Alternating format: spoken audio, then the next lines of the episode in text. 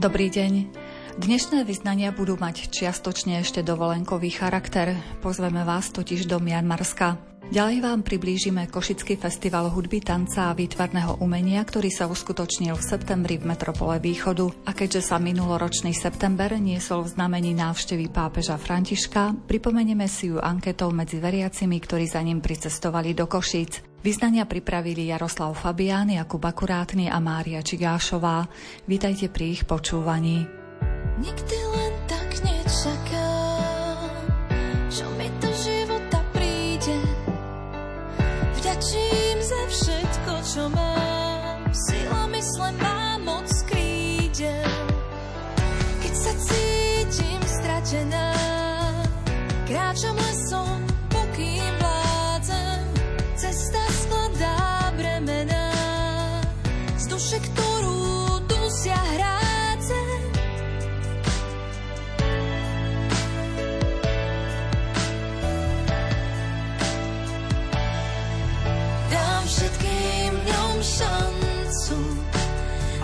vyzvem svet k tancu, veď každý sám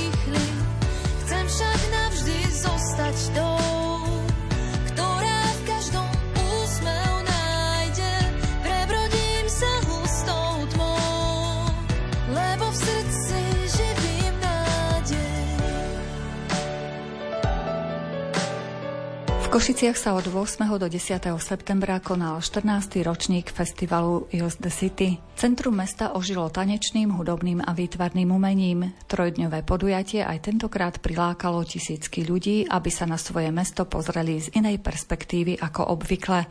Vďaka slovenským a zahraničným umelcom ožili známe, ale aj neprebádané zákutia Košíc. V jeden z festivalových večerov sme sa vybrali do centra mesta a k mikrofónu sme si pozvali kultúrnu mediátor autorku výmeníka na Štítovej ulici v Košiciach Beatu Andrejkovú.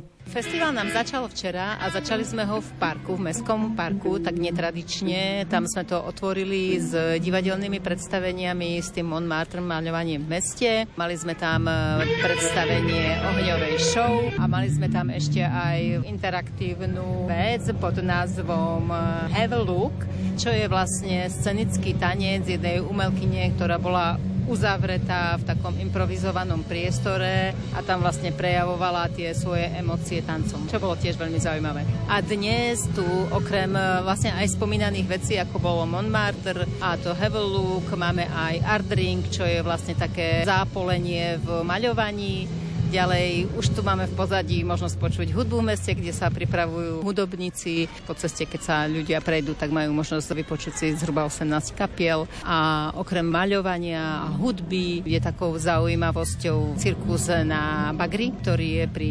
Imakuláte. Ten si môžu účastníci festivalu užiť v takom prevedení cirkusovom, veľmi zaujímavom. Máte to ako organizátori zrátané, koľko sa aktívne zapojí tých účastníkov? To je veľmi ťažko. Ja napríklad na tom Montmartre som mala 20. Viem, že a ešte som zabudla spomenúť Community Art City, čo je komunitné umelecké mestečko, kde sa vlastne zhromaždili všetci naši komunitní umelci. A to, čo my vlastne z toho centra počas roka prenášame do výmeníkov, tak počas týchto dvoch dní festivalu majú zase možnosť Košičania vidieť na jednej hromadke v centre mesta. A tých účastníkov potom, ja by som asi povedala, že dokopy možno takých 100 umelcov. Všetkých rôznych oblastí, výtvarnej, hudobnej a ďalších. Áno, áno, výtvarnej, hudobnej, tanečnej, pretože zajtra nás čakajú aj tanečné vystúpenia rôznych tanečných škôl a zo skupení, ktoré pôsobia u nás vo výmeníkoch, ale aj mimo nich, pretože samozrejme dávame priestor aj externým spolupracujúcim. Čiže mesto a hlavne centrum žije 3 dní. Dúfajme, že teda aj zajtra, pretože počasie, aj keď sme si ho dnes vymodlili vyslovene, tak zajtra už asi zemi veľmi priateľský súboj nezvedie. Uvidíme, no Áno, ak nie, tak sa presunieme do kultúrparku a všetko to, čo si mohli vlastne užiť diváci v tom centre, si môžu užiť potom od 15. v kultúrparku. A je to zvláštne, celé leto nekvapla kvapka. A teraz zrazu Košice žijú kultúrou a je to tu tak bohato polievané. Stretla som bývalú kolegyňu dnes, ktorá povedala, že my za každým prinesieme dážď, že my si to ešte odkrutíme ako keby a za nami už potom príde ako ten dážď. Ale na druhú stranu sme radi, že prinášame Košiciam ten dážď, lebo áno, je tu sucho. Vy ste spomínali tie výtvarné rôzne aktivity. Čo konkrétne sa tu robilo? Rozdielala by som to do troch kategórií. Jednak sme tu mali umelkyňu Janku Papaj, ktorá robí puring. To je vlastne také liatie akrylových farieb. Je to taká interaktívna forma, pretože tam sa mohli zapojiť vlastne okolo idúci do vytvárania tohto diela. Potom je ten art ring, kde dvaja umelci majú časové hraniče, majú niečo namaľovať. A potom je vlastne ten Montmartre. To sa prihlasili individuálni umelci, mali na to čas celý august a oni vlastne od nás dostali aj materiálne pomôcky a mali zadanú tému, na ktorú mali maľovať 3 dni. A tie ich diela sú niekde tu na ulici alebo budú? Áno. Čo je takou mojou srdcovkou tohto ročného Montmartre je, že vlastne vernisáž bude v Dolnej bráne a to v sobotu, keď nám končí festival o 19. hodine. Jednak je to jedinečný priestor, na novo zrekonštruovaný a jednak je tam prvá výstava od toho zrekonštruovaného. Takže myslím si, že má to takú pridanú hodnotu aj pre tých umelcov, ktorí sa prihlásili, že ich diela budú vystavené v priestore, kde naozaj prídu návštevníci z celého sveta sa pozrieť. Keďže my to vysielame už potom tom víkende, takže už je otvorená vlastne v podstate tá výstava. My tu ešte len čakáme, kedy sa rozozvučia tie hudobné skupiny. Z akého žánru prijali pozvanie? To je ako s tým Montmartre, že vlastne nikdy nevieme, kto sa nám prihlási. Ale každým rokom vlastne sme tu mali naozaj, že zo všetkého druhu, či už to bola vážna hudba, či už to bol folk, či už to bol rock. Naozaj si účastníci prídu na svoje. Keď sa prejdú po tej hlavnej, myslím, že z každého žánru si tu nájdu to svoje. Čo je vlastne takou hlavnou pointou toho podujatia Use the City? Po použiť mesto. Kedy si to bolo poňaté trošku inak, pretože ten rozpočet bol trošku väčší, kým sme boli Európske hlavné mesto kultúry a mali sme možnosť si tu pozývať aj zahraničných umelcov. My sme im poskytli mesto na to, aby oni mohli svoje umenie zakomponovať, by som povedala, do toho mesta, použiť nejakú časť, nejakú budovu, nejaký priestor a tamto svoje umenie zrealizovať. Teraz už je to trošičku obmedzené, takže tou myšlienkou teraz je tak paradoxne to, že my sme chceli a do doteraz to robíme, že prinášame tú kultúru tých sídlic, do tých okrajových častí, tak to, čo sa cez rok tvorí v tých mestských častiach, tak e, raz za rok počas troch dní vlastne prinesieme opäť do centra mesta, aby sme ukázali Košičanom, že toto všetko majú možnosť počas roka vidieť na sídliskách. A na tých sídliskách väčšinou aj v tých výmeníkoch vlastne pôsobia aj tie hudobné skupiny, aj divadelné skupiny, výtvarníci tam pôsobia, čiže aj ich tu môžeme vidieť. Áno, samozrejme, vlastne všetko sú to ľudia, s ktorými sme za tie roky spolupracovali, ktorí nás poznajú, takže pôsobia alebo pôsobili stále s nami, áno. A možno, že tu títo výtvarníci a umelci niekoho inšpirujú a prídu do výmeníka za tou aktivitou. Aj to je vlastne trošku cieľom, aby sme ukázali ľuďom, že také veci sa dejú, môžu osloviť, môžu osloviť kohokoľvek a pridať sa ku nám.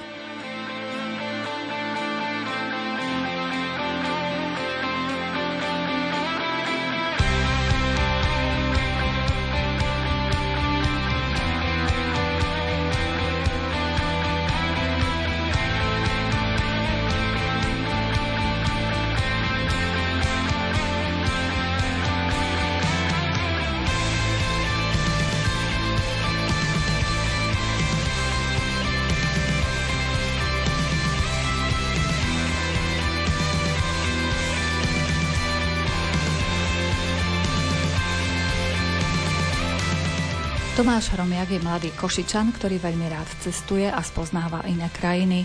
Svoje potulky po svete rád dokumentuje fotoaparátom. Aj počas celej pandémie bol na cestách. Dnes si vypočujeme jeho zážitky z Mianmarska. Mianmarsko patrilo pod britské impérium. Neskôr sa teda osamostatnili s tým, že asi od myslím, že 47. fungovali nezávisle, avšak časom začala byť pri moci teda vojenská chunta, ktorá pretvorila eh, Mianmarsko, myslím, že na dosť taký bizarný obraz. Napríklad časom zmenili všetky názvy miest, tých väčších, na iné názvy s tým, že všetko, čo evokovalo britskú prítomnosť v krajine, bolo zmenené, takže napríklad niečo, čo ešte ľudia možno poznajú zo škôl ako najväčšie mesto Mianmarská Rangoon, vlastne bolo premenované na Yangon a tak ďalej. A teda hlavne tí ľudia, ktorí sa striedajú pri moci, sú dosť tiež e, bizárni typci. Takže napríklad raz mal vlastne ten jeden z tých vojenských vodcov asi pred 20 rokmi sen, kde teda sa mu snívalo, že, že cudzie mocnosti napadli Mianmarsko, teda v Yangone, takže sa rozhodol vlastne úplne z ničoho vybudovať hlavné mesto na Zelenej lúke, takže dnes hlavné mesto Mianmarska je, je Najpito po slovensky a je to mesto, ktoré vyzerá pomaly ako zo Severnej Korei. Je to vybudované uprostred ničoho. Ono to oficiálne má asi nejaký milión obyvateľov, ale to tých milión neviem, kde sa skrýva. Je to strašne porozdeľované, takže často jedna budova od druhej môže byť aj 5 kilometrov a teda vyslovene tých ľudí tam ani pomaly nevidno. Všetko, čo sa tam postavilo, sa postavilo s tým, že to musí byť väčšie ako v krajine, takže keď tam postavili pagodu, teda svoj buddhistický chrám, ktorý je vlastne kópiou Švedagon pagody z Yangonu, tak ho postavili len o trošku väčšie, aby bol väčší. Majú tam často aj 8 prúdovky, ktoré idú cez mesto a podobne ako v Severnej Koreji, tam teda nevidno žiadne autá pomaly, takže kľudne sa môžete odfotiť vlastne na prázdne 8 prúdovke. Takže to sú dosť takí bizarní typci, oni hlavne teda sú dosť skorumpovaní, keďže Mianmarsko je jedna z krajín s najbohatšími náleziskami drahokamov na svete, hlavne ako sú smaragd a tieto kamene, takže oni si niektoré nosia niekedy aj so sebou a tak ďalej. A ďalší vojenský vodca lietaval do Švajčiarska psychologovi, pretože mal nejaké problémy a takto, takže oni si žijú vyslovene na veľké nohe, oni patria medzi najbohatších ľudí na svete s tým, že teda tí miestni určite neoplývajú žiadnym bohatstvom. Ďalšia vec je, teda keď tuším, že to bol buď, buď psychológ alebo vojenský poradca jednomu z týchto lídrov poradil, že mala by byť eh, jeho vláda teraz neviem, či buď viac ľavicová alebo viac pravicová a on to teda pochopil svojím spôsobom a prehodil teda spôsob, akým sa šoferoval v krajine, takže ako keby u nás niekto povedal, že ja som ľavičar a od zatiaľ by sme šoferovali na ľavo, v ľavom pruhu. Takže my tam máme dosť takýchto bizarných, bizarných ľudí, čo sa samozrejme zmenilo, keď sa otvoril turizmus. V krajine bolo, že sa dostala k moci konečne, nazvime to Aung San Chi, čo asi veľa ľuďom nepovie. Možno, že podľa fotky áno, ona dostala aj teda Nobelovú cenu za mier pred pár rokmi. Ona bola držaná v domácom väzení strašne dlho od 90. rokov, kedy došla domov, tuším, na pohreb svojej mamy, asi v 89. a 90. z Británie a sa to úplne zvrtlo a celá krajina vlastne začala si ju žiadať za lídra krajiny, keďže ona bola, alebo je dcérou človeka, ktorý je zodpovedný za samostatnosť Mianmarska a bol na spáchaný atentát ešte asi pred 70 rokmi, teda okolo toho 1950. A teda samozrejme vojenskí vodcovia sa zlakli a uvrhli ju do domáceho väzenia. S tým teda, že tie zmeny a ten tlak miestami už bol po 20 rokoch neúnosný tak nejak ju vypustili s tým, že ju dali k moci, ale stále oni držali miestami tie babkoherecké ovládače sami tiež. Niečo je samozrejme dovolili, ona urobila, čo sa dalo, Samozrejme nie všetko, takže tam vznikol aj taký ten pohľad na západe, že ona neurobila to všetko, čo mohla, avšak po toho, čo som videl v tej krajine, tam všetko presadiť, aj keď bola pri moci, bolo veľmi komplikované. Takže napríklad jedávajú za vinu aj tú genocídu Rohingov na západe Mianmarska. No a teda po štátnom prevrate je opäť v domácom väzení, takže vlastne krajina sa vrátila do bodu, kde bola predtým. A ináč je veľmi zaujímavé Mianmarsko samozrejme aj z turistického pohľadu, hlavne teda ten juh, keďže sever aj počas otvorenia stále nebol prístupný. Samozrejme oficiálna verzia bola, že nie je prístupný kvôli tomu, že tam to je ešte nebezpečné a sú tam hory, keďže tam sa už je do Himalají a tak ďalej a tak ďalej. Neoficiálna verzia samozrejme hovorí, že tam sú hlavné zdroje pri drahokamoch, čo sa týka krajiny aj týchto vojenských lídrov, keďže Mianmarsko je tuším, že druhý najväčší výrobca heroínu a maku, teda opiátov na svete. Takže tam sa to vraj sústredí. A ten juh je fakt zaujímavý, keďže sa tam miešajú aj rôzne skupiny. Na západe samozrejme existujú títo rohingovia, čo sú moslimovia. Na východe je to vyslovene buddhistická kultúra a teda ten buddhizmus vidno všade. S tým teda, že církev vykonáva aj tú hlavnú vzdelávaciu funkciu v krajine, takže je úplne bežné, že deti, či už chlapci alebo dievčatá chodia do kláštorov sa vlastne učiť majú tam aj veľmi zaujímavé niektoré miesta okolí Yangonu, alebo teda v okolí mesta Bago, alebo Chiaktio, kde vlastne existuje niečo ako, uh, oni to volajú Zlatá skala. Oni sa chodia k tomu vlastne modliť ono to je celé zo zlata a funguje to tak, že keď ste budista, príjete tam, zoberte si taký listoček, na ktorom sú nalepené ako keby zlaté flitre. Vy k tomu príjete v tej veľkej skale a keď sa modlíte, tak vlastne otlačate tú zlatú farbu na tú skalu a v nedalekom meste Bago tiež je strašne veľa tých pagod, čo sú buddhistické chrámy a v jednom dokonca viete nájsť aj hada.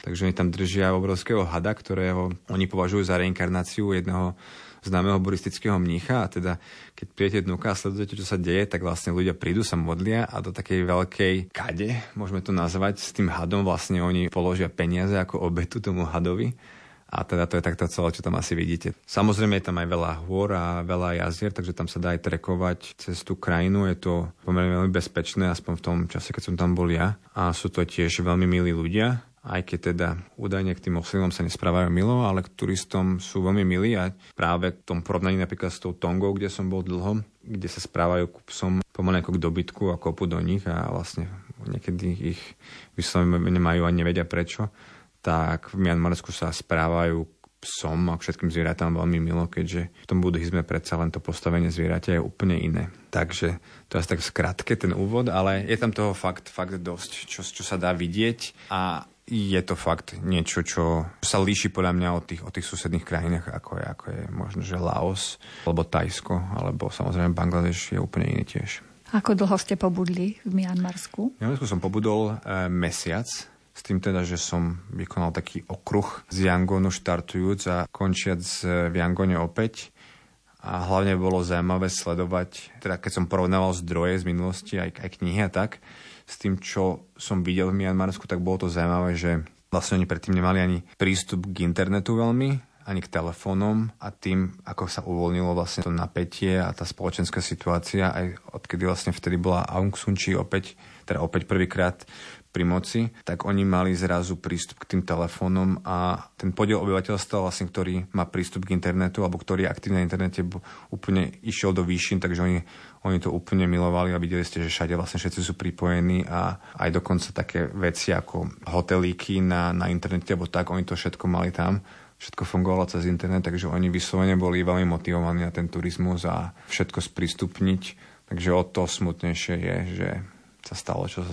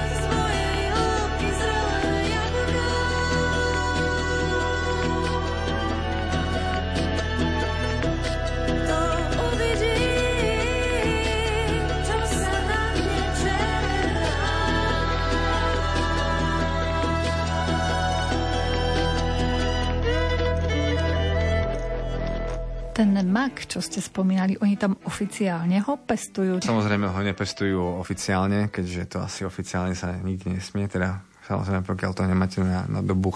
Je to neoficiálny zdroj, sú z toho veľké peniaze, takže tam je ten, eh, oni to tuším volajú, že opiový trojuholník, je to vlastne Mianmarsko, Afganistán a nepamätám si to, či k tomu patrí Čína tam fakt sa pestuje toho maku na severe vraj, vraj veľmi veľa. Takže tam, keď sa je na severe vlastne Mianmarska, tak ono to ide rýchlo do tých hôr a tam je veľa aj tých riek, čo má, má obrovský potenciál na rafting v budúcnosti, teda malo. A tam vlastne tých makových polí je vraj že strašne veľa. A teda samozrejme je to zdroj, ktorý potom ide do vreciek týchto pohlavárov. Aj na vlastné oči ste nejaké také poriadne drahokamy videli? Videl som, áno. Samozrejme nie takto v obchode, tak, ale v hlavnom meste, teda Najpito, oni, tá vojenská chunta vybudovala úplný... Ono to občas vyzerá tiež ako predstavujem si tak asi Severnú Koreu, ako som to aj s tou 8 prúdovkou, tak oni vybudovali tam aj také múzea z ničoho úplne, úplne akože nové budovy uprostred ničoho neviem pre koho, oni sú dostupné len taxikom, takže oni sú bežne od seba 25 km jedno múzeu od druhého.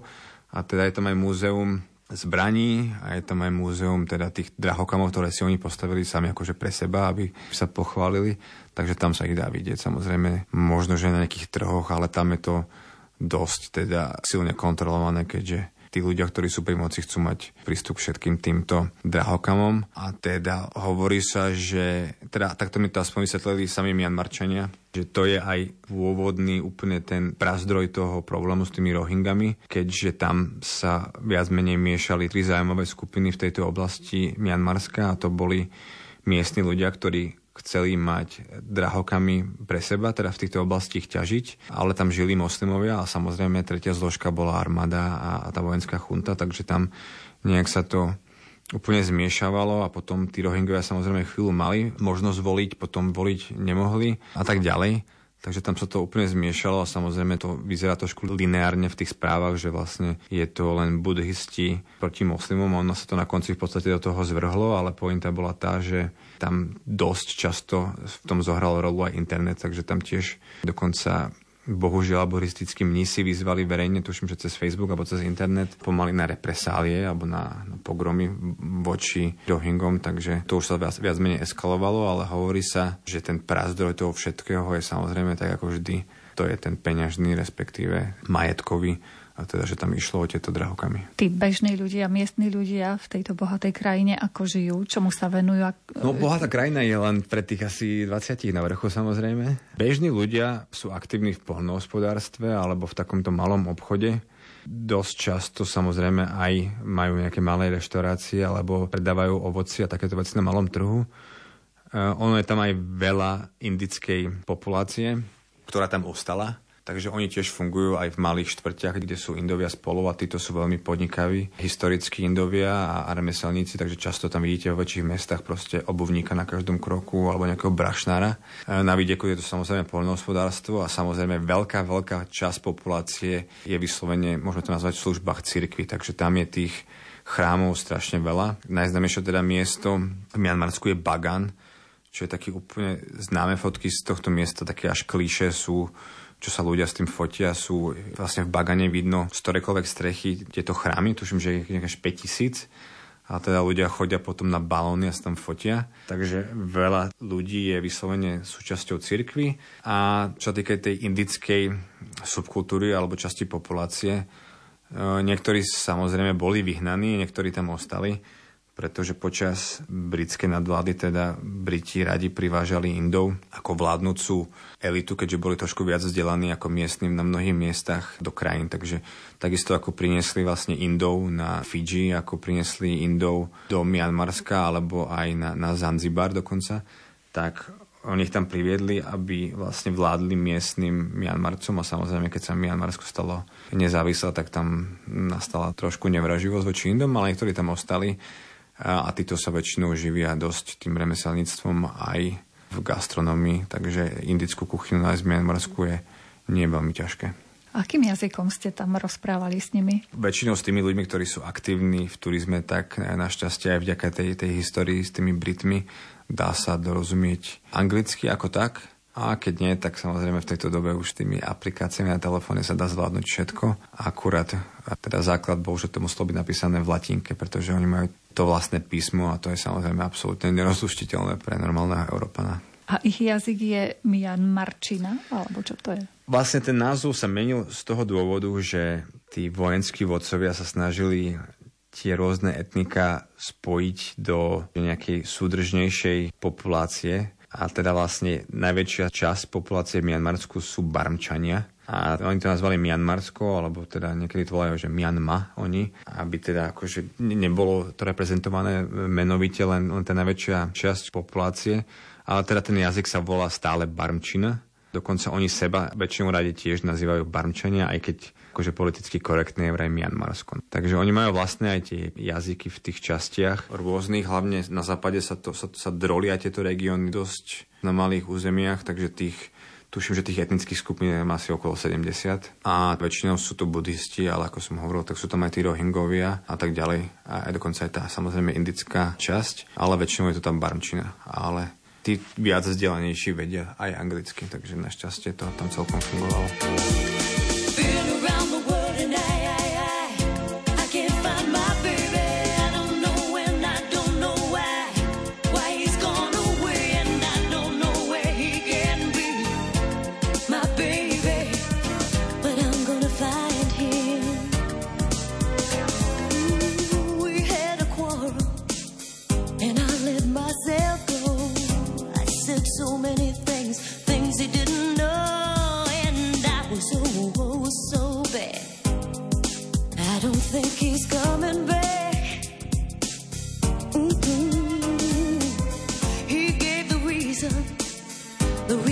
he should go.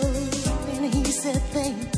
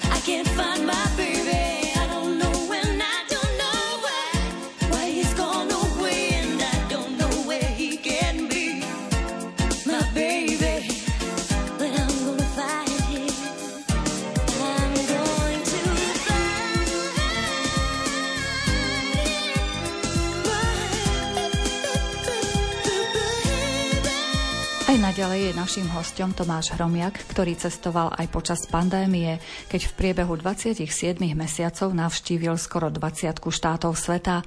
Dnes sa s ním rozprávame o Mianmarsku. Dá sa to nejak stredoeurópanovi priblížiť, že čo bolo cieľom vlastne toho prevratu?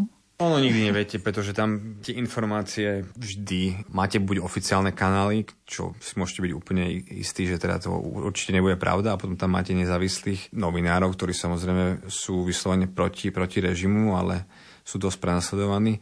Ale tak skrátke, posledných 30 rokov, vyslovene, keď, keď to chceme povedať skratkovi, to, to ide celé o to, že oni sa snažia udržať pri moci a tu Aung San Chi udržať mimo moci a potom občas jej vlastne dajú aspoň trošku je popustia úzdu a pustiajú alebo dajú niečo. A potom vlastne to má byť nejaký ústupok, ale vždy zistia vlastne, že to nesmeruje nikam, tak potom musia opäť zakročiť a potom opäť sa to ale nejak stupňuje, takže musia niečo robiť. A to, to sa v skratke deje posledných 30 rokov. A vždy sa snažia nejak dobehnúť, takže jeden čas bolo pomerne isté, že ak by boli slobodné voľby, tak by sa stala prezidentkou a ona mala za manžela Brita, ktorý tuším medzi tým zomrel na, asi na rakovinu a teda oni vždy vymýšľali nejaké veci, vlastne ako jej hádať polena pod nohy, alebo vlastne ako ju diskvalifikovať. Takže jeden moment prešiel zákon, že Barmčan, ktorý má za partnera človeka z cudzej krajiny, nemôže byť prezident. Takže ona sa vlastne prezidentkou oficiálne potom už nemohla stať a bolo to vlastne zákon, ktorý sa tuším, že nedal vziať späť a takéto veci. Potom jej synovia sú tiež e, Barmčania, na, na polena boli Briti, tak aby ju vlastne viac psychicky týrali, tak nepopustili vlastne synov, aby mohli dostať víza do krajiny a takéto veci. Takže ja som o tom čítal knihu, oni vlastne 30 rokov vyslovene robia čokoľvek, aby sa udržali pri moci a teda viac menej pre tú krajinu nerobia absolútne nič. Takže ako som spomínal, keď, keď lietajú psychológovi do Švajčiarska a budujú hlavné mesta uprostred ničoho a takéto veci, tak to vyslovene už je až, nie že bizar, ale to už je taká dezilúzia, že tí pri moci vôbec nevedia, čo robia. Oni si hlavne držia tú moc cez tú vojenskú policiu, ktorá je prítomná všade, aj keď idete do bežných chrámov v niektorých mestách, tak ona je tam prítomná a stoja pred chrámom cítiť tam tú armádu v uliciach mesta alebo políciu teda? Cítiť. Ako turistovi vám samozrejme nič neurobia, pokiaľ si nefotíte nejaké vojenské objekty, na to sú oni hakliví, ale všeobecne je to cítiť, je ich cítiť všade. Ja už nepamätám presne tie percentá, ale tiež veľký podiel krajiny a, a mužov hlavne funguje v armádnych a vojenských zložkách, aj v policajných a teda oni sú pomerne dosť vznetliví, napriek tomu, že sú buddhisti, takže oni dokážu vlastne rýchlo sa rozcítiť pre nejakú záležitosť a tam, keď sú nejaké vlastne poličné nepokoje alebo zakročujú, tak to, no nedopadne to veľmi ako nežná revolúcia u nás na nešťastie, takže tam, tam je to oveľa, oveľa drsnejšie. Čo vždy prekapí väčšinou tie západné médiá to, za akou brutalitou sa to rieši. Najdu sa tam aj kresťania? Najdu sa aj kresťania, dokonca ich tuším, že 10%. Dokonca ja som vlastne plánoval ísť, keď som tam bol na Vianočnom omšu, keďže som tam bol vlastne počas Vianoc, Problém bol ten, že ja som teda očakával, že tam bude skôr ten vplyv kultúry, že tam bude teda Vianoce štýlom, ako dáme tomu v Spojených štátoch, že to bude, alebo v Británii, že to bude 25. decembra. A keď, keď som sa tam vlastne dostal 25. decembra, tak som zistil, že to bolo tak ako u nás 24. Takže tých kresťanov tam je, ich tam asi 10% a sú pomerne vážení v spoločnosti, keďže sú väčšinou tí vzdelanejší alebo tí takí aj tí kľudnejší. Oni pomerne sú bezproblémoví pre tú ich kultúru a pre tých vodcov. Akurát občas samozrejme ak stále, tak sa tam, snažia, sa tam snažili v minulosti niektoré kostoly zatvárať tak, ale všeobecne momentálne to bolo tak po 70 rokov, že tí kresťania mali pomerne slobodnú ruku v tom, aké náboženstvo vyznávajú. Takže tých v porovnaní s moslimami samozrejme nechávajú na pokoji oveľa viac keďže aj tá medzinárodná spoločnosť, ktorá by sa ozvala v prípade kresťanov by bola oveľa väčšia, ako sa to deje v prípade moslimov. Takže v prípade moslimov, keď sa tam dvihne nejaká nepriateľská vlna, čo sa týka odporu alebo protestov z arabských krajín, tak nejak to neriešia. Samozrejme, keby sa nahnevala Európa a Spojené štáty, tak by to bolo určite oveľa horšie. Čo sa určite takému návštevníkovi, bežnému turistovi oplatí vidieť v Mianmarsku? Tých vecí je tam viac, je tam tých miest, teda kde sú chrámy, je, strašne veľa, samozrejme počase už, už chcete vidieť niečo iné. Ale medzi tie najväčšie ťaháky samozrejme patrí to najväčšie mesto Yangon, kde sú vyslovene rôzne štvrte, aj indická, aj teda barmská, aj, aj tie bohatšie. A tých čas, keď to tam boli, a teda sa dalo vidieť aj ten dom, kde ju držali domácom bezení, to patrilo vlastne tiež medzi hodnosti. A existuje tam aj taká vec, čo je vlastne, oni to volajú kruhová železnica asi v preklade. A to je vlastne jeden z tých takých spôsobov, ako vidieť bežný Yangon očami e, normálneho človeka, takže to je vlastne železnica, ktorá chodí v kruhu po Jangone a môžete e, vystúpiť na ktorejkoľvek z 38 zastávok. A ono to ide úplne v kruhu, je to úplne pomaly a vlastne keď vojete dnuka, tak to sú úplne bežní ľudia, ktorí cestujú buď na predmestie alebo do centra. Takže to je skvelý spôsob, ako vidieť mianmarskú kultúru alebo mianmarský život mimo toho turistického centra. Z tých veci mimo Yangonu, samozrejme, ako sme spomínali, je to, to mesto Chiaktio. Ono všetko, čo začína na č, vlastne sa píše z k, keďže u nich k meké y väčšinou je či, alebo aj bez mekého i, takže aj tá mena sa volá, že čiat, píše sa k y at. A teda v tom čiakti je tá, je tá zlatá skala, na ktorú teda oni chodia sa modliť a priliepajú to pozlátko. E, ďalej je tam to bago, čo je veľmi málo, na, alebo bolo ešte aj vtedy málo naštevované a teda tam je tých chrámov fakt veľa. Ja som tu asi jeden deň, asi som videl jeden deň asi 13 chrámov teda, vrátane toho chrámu s, s hadom. Potom je tam teda to hlavné mesto Najpito, čo je celkom pomerne kvalitný bizar. Hey!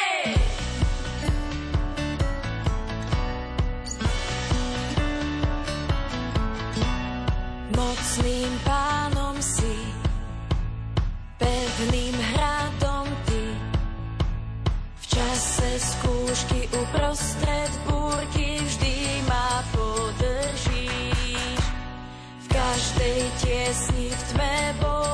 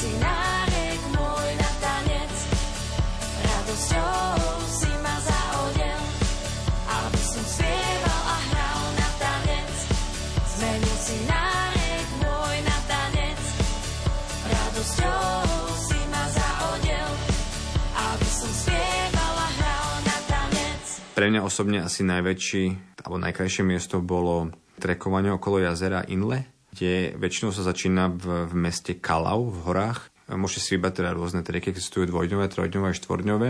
S tým teda, že idete cez veľmi, až by som povedal, suché planiny, kde vidíte bežných remeselníkov pracovať na poliach. Bežných remeselníkov v Mianmarsku znamená vyslovene, že keď som stretol nejakých Švédov, tak oni hovorili, že to vyzerá ako vo Švedsku pred 100 rokmi a to je fakt, že tam je ešte vôľ s dreveným záprahom ide cez pole, takže akože žiadna mechanizácia, žiadna elektronika. Potom spíte u miestnych v domoch, proste len na pár dekách spíte, žiadna elektrika. Ráno sa kúpete, ak to je nazvať v kúpeľni, čo sú, čo sú tri steny, stehal a sa olievate studenou vodou len. Potom ráno sú raňajky na ohni a tak ďalej.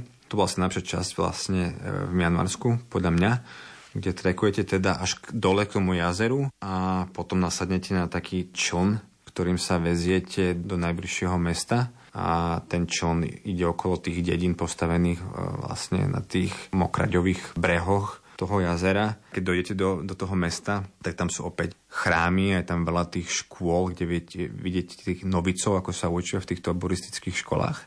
Takže tento trek je je, je určite super a teda vykonáva sa vždy s miestnym sprievodcom, čo je fajn, keďže podporujete aspoň lokálny turizmus, takže aj tí ľudia, ktorí chcú ušetriť, samozrejme musia si tohto sprievodcu zaplatiť, čo je fajn. Aj keď samozrejme, bohužiaľ, veľakrát oni dostanú oveľa menej, ako čo zaplatíte. Ale je to fajn, pretože idete cez polia a vlastne ten človek vám vždy vysvetľuje, čo sa tam pestuje a, a tie miestne zvyky. A niekedy tie veci, ktoré pestujú, sú sú dosť zvláštne, takže oni napríklad tam mali strašne veľa toho, čo sa nazvalo, že fizalis. On sa dáva často ako tá okresná bobula k jedlu, ako príloha, keďže to je veľmi drahé. A u nich to je tak rozšírené, že oni to len pália a používajú ako hnojivo, keďže je tam toho toľko, že, že absolútne to neriešia.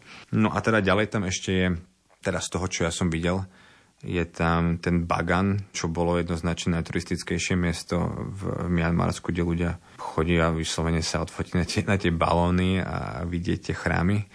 Ale je to celkom fajn a teda ten spôsob dopravy tam medzi tými chrámami, keďže tie vzdialenosti sú pomerne veľké, je s e-motorkou. To je prvý nápad, ktorý urobili fakt dobre, keďže tam to nevytvára vlastne žiaden hluk ani žiaden smog, ale máte spôsob, ako sa viete dopraviť Takže máte tú motorku, čo je pomaly ako e-bicykel, elektronický bicykel, je to taká motorka trošku väčšia a na tom chodíte po tých oranžových prašných poliach od chrámu ku chrámu a, a tie chrámy sú fakt nádherné a dnuka ešte majú stále niektoré reliefy a, a malby a, a tie klenby sú fakt pekné. V niektorých viac opustených vidíte len guano na zemi, keďže tam sú len topiere. A ešte samozrejme je tam aj druhé najväčšie mesto, teda Mianmarská Mendelej, tam je veľmi dobrá kuchyňa z môjho pohľadu, alebo aspoň mne, mne osobne najviac sadla v Mianmarsku, keďže tam je veľa Indov, tak je tam veľa indickej kuchyne, čo je fakt fajn.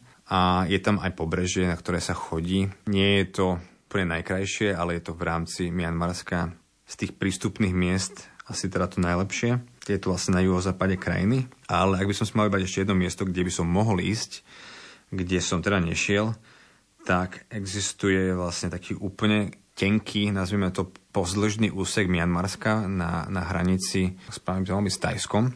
A to je úsek, ktorý bol dokonca aj pre miestnych zatvorený veľmi, veľmi dlhé roky a potrebovali tam ľudia špeciálne povolenia, aby tam šli. Ono sa to považuje viac menej za posledný e, nedotknutý úsek v východnej Azii, čo sa týka pláži a tých ostrovov. Takže kedysi to bolo niečo aj v Tajsku a bolo pár ostrovov aj v Tajsku a potom samozrejme, keď bol film Pláž s Leonardom DiCapriom a tak ďalej, tak teraz to je hlava na hlave. Respektíve niektoré ostrovy dokonca zatvorili, pretože tam bolo už toľko odpadu, že to museli zaviesť na rok, aby to vyčistili. No a vlastne ekvivalent z druhej strany, tuším, že to je Andamanské more, je vlastne ten úsek e, úplne úzvučky, ktorý je v Mianmarsku a teda tam sa je veľmi ťažké dostať a keď sa tam dostanete, vlastne jediná šanca je, tuším, si za strašné, strašné peniaze, asi 10 tisíc proste kúpiť okružnú plavbu s pár cudzincami, ktorí tam majú povolenie podnikať. Ale nešiel by som tam samozrejme kvôli tomu, ale je tam aj čas populácie, ktorú oni v preklade volajú, že, že morskí cigáni. A sú to vlastne ľudia, ktorí tam žijú pri tom pobreží a miestami vyslovene viac menej môžeme to nazvať, že kočujú medzi, medzi ostrovmi a žijú takým tým, tým zvláštnym životom a je to nezmapované. Takže keby som mal vybrať, určite by som si vybral toto. Ešte navštíviť a keď nie, tak tie makové polia. Samozrejme kvôli tým buchtám. Vás naši poslucháči poznajú ako fotografa, ktorý, Aha, ktorý fotografuje rád na týchto cestách. Čo pekne ste si sfotili v Mianmarsku? Keď som ešte bol v Mianmarsku, tak už som viac menej fotil dosť, ale ešte ten čas na nejaké sa učenie nebol. To nastalo teda až na Tonge, takže teraz spätne som upravoval niektoré fotky z minulosti. Takže jedny z mojich obľúbených sú určite z tej kruhovej železnice v Yangone. Ďalšie určite dobre sú z toho treku, ktorý bol teda z Kalau jazeru Inle. A určite mám rád tie z tej zlatej skaly a všeobecne fotky tých mníchov a mníšok ktoré sú vlastne na každom kroku v Mianmarsku. A špeciálne ešte mám rád teda fotky, ktoré sú fakt fotogenické. A to ani nie moje, ale všetkých ľudí, ktorí boli v Mianmarsku, ak zachytávajú hlavne deti alebo ženy. Majú to aj muži, ale, ale nie tak často. A to je teda v prípade, ak majú na tvári, oni to volajú, že tanaka. A je to z niektorého stromu skôry urobený prášok, ktorý si oni potom zmiešavajú s vodou a vlastne dávajú to na tvár. Jednak je to považované v Mianmarsku ako estetická záležitosť a tiež to je viac menej niečo ako ochrana pred slnkom. Takže často je to vec, podľa ktorej spoznáte na fotkách, že to je v Mianmarsku, keďže oni to majú dosť často na tvári a vyslovene na tých dedinách, keď ľudia pracujú na poli, tak majú tým potretú celú tvár až, až do biela. Takže fakt z toho vznikajú ako fajn fotky. Je to, taký, je to taká netradičná vec a je to vyslovene mianmarská záležitosť, táto thanaka. Takže e, nikde inde to nie je, je to vyslovene vec, ktorá je, ktorá je súčasťou u nich. Vykročil som nerovným smerom cestou, čo dávno predo mnou prešli Jozef aj Mária.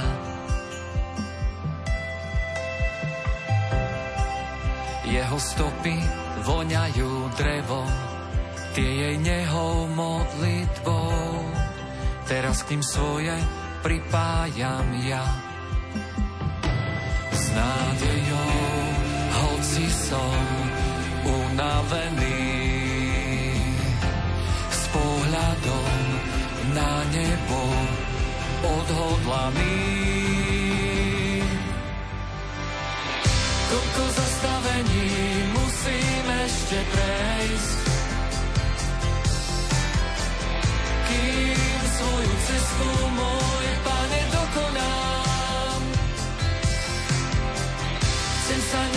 Tebou do väčšnosti viesť, kde sa ponorím do oslávených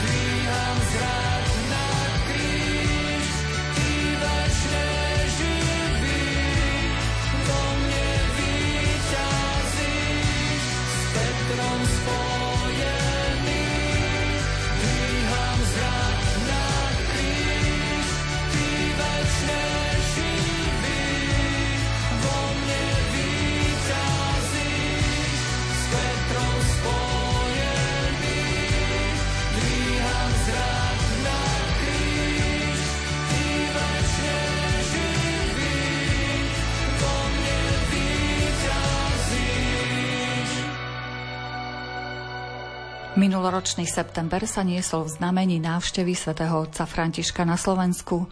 Rádio Lumen mapovalo celý priebeh jeho návštevy. V nasledujúcich minútach si vypočujeme veriacich, ktorí za ním prišli do Košíc.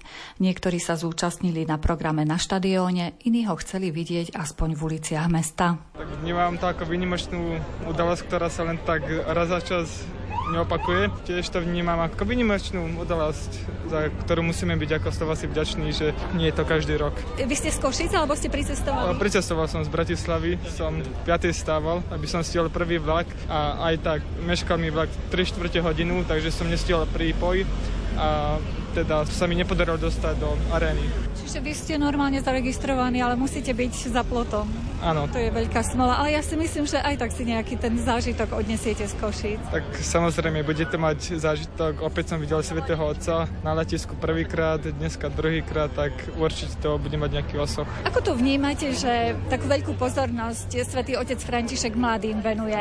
Ja si myslím, že máme byť my ako mladí za to veľmi vďační, preto lebo ako aj Jan Pavel II, keď bol proste na Slovensku, tak tiež dával veľkú pozornosť mladým. A ja ako mladý človek som za to naozaj vďačná, že proste mám papeža, ktorý sa o mňa zaujíma, ktorý dáva konkrétne mne tú pozornosť ako mladému človeku. Ako to vnímate, že svätý otec František navštívil Slovensko? Vnímame to veľmi pozitívne, sme veriaci. Prišli sme sem až zo Stropkova, ani sme sa nedostali do vnútra. Troška sme sklamaní, pretože nejak organizácia zlyhala. No ale je to pre nás veľká podsta, ako aspoň sme ho zahliadli z auta, takže roztriaslo sa srdce a je to také dosť citlivé. Prečo ste sa nedostali dnu? Veľké množstvo ľudí bolo a už potom nás odstavili na nejakú záložnú plochu a tam už to bolo vidno len z telky, tak sme prišli aspoň, že by sme ho tu naživo videli. A stihli ste mu zavávať? Áno, stihli sme, to sme radi. Ale dcera troška nie, lebo ona nevedela, v ktorom aute sedí, ale my sme ho videli. Ako vnímate vo všeobecnosti to, že pápež František si vybral Slovensko a tu chce prežiť tie 4 dní? No, ja si myslím, že mu je blízke Slovensko, že my sme také pokorné, pokojné Slovensko a viac tak aj veriace. Aby som povedala, nie že by som sa vychváľovala, ale jak sa hovorí, že najkrajšia reč je slovenská, ale ja som bývala v Galante a vraveli, že tam sú veľmi takí ľudní, srdeční ľudia. Ja som sa vydala do Galanty odovela a môžem povedať, že tá srdečnosť mi tam chybala a by som povedala, hovorím, ono všade máte výhody, nevýhody, viete. Ono Galanta nebola zlá, najčistejšie vzdušie bolo ako na Slovensku, že tam chybovalo len more. Ale zase tu sú kopce, by som povedal, ale taká ľudskosť, taký sme srdečnejší, pristupnejší. Kvôli tomu možno, že preto aj prišiel, aj kvôli tomu Lúniku 9, že je taká ťažká doba a že jednoducho chcel tak trošičku, že by sme dostali také jak obratenie, to, aby nám prinieslo tú lásku, vieru do našich rodín, do našich srdc, aby sme lepšie znašali toto všetko, čo sme odkopení to korona, až by prešli ľahšie cez to všetko. Kvôli tomu prvom rade prišiel. A Ježiš prišiel sem cez toho pápeža.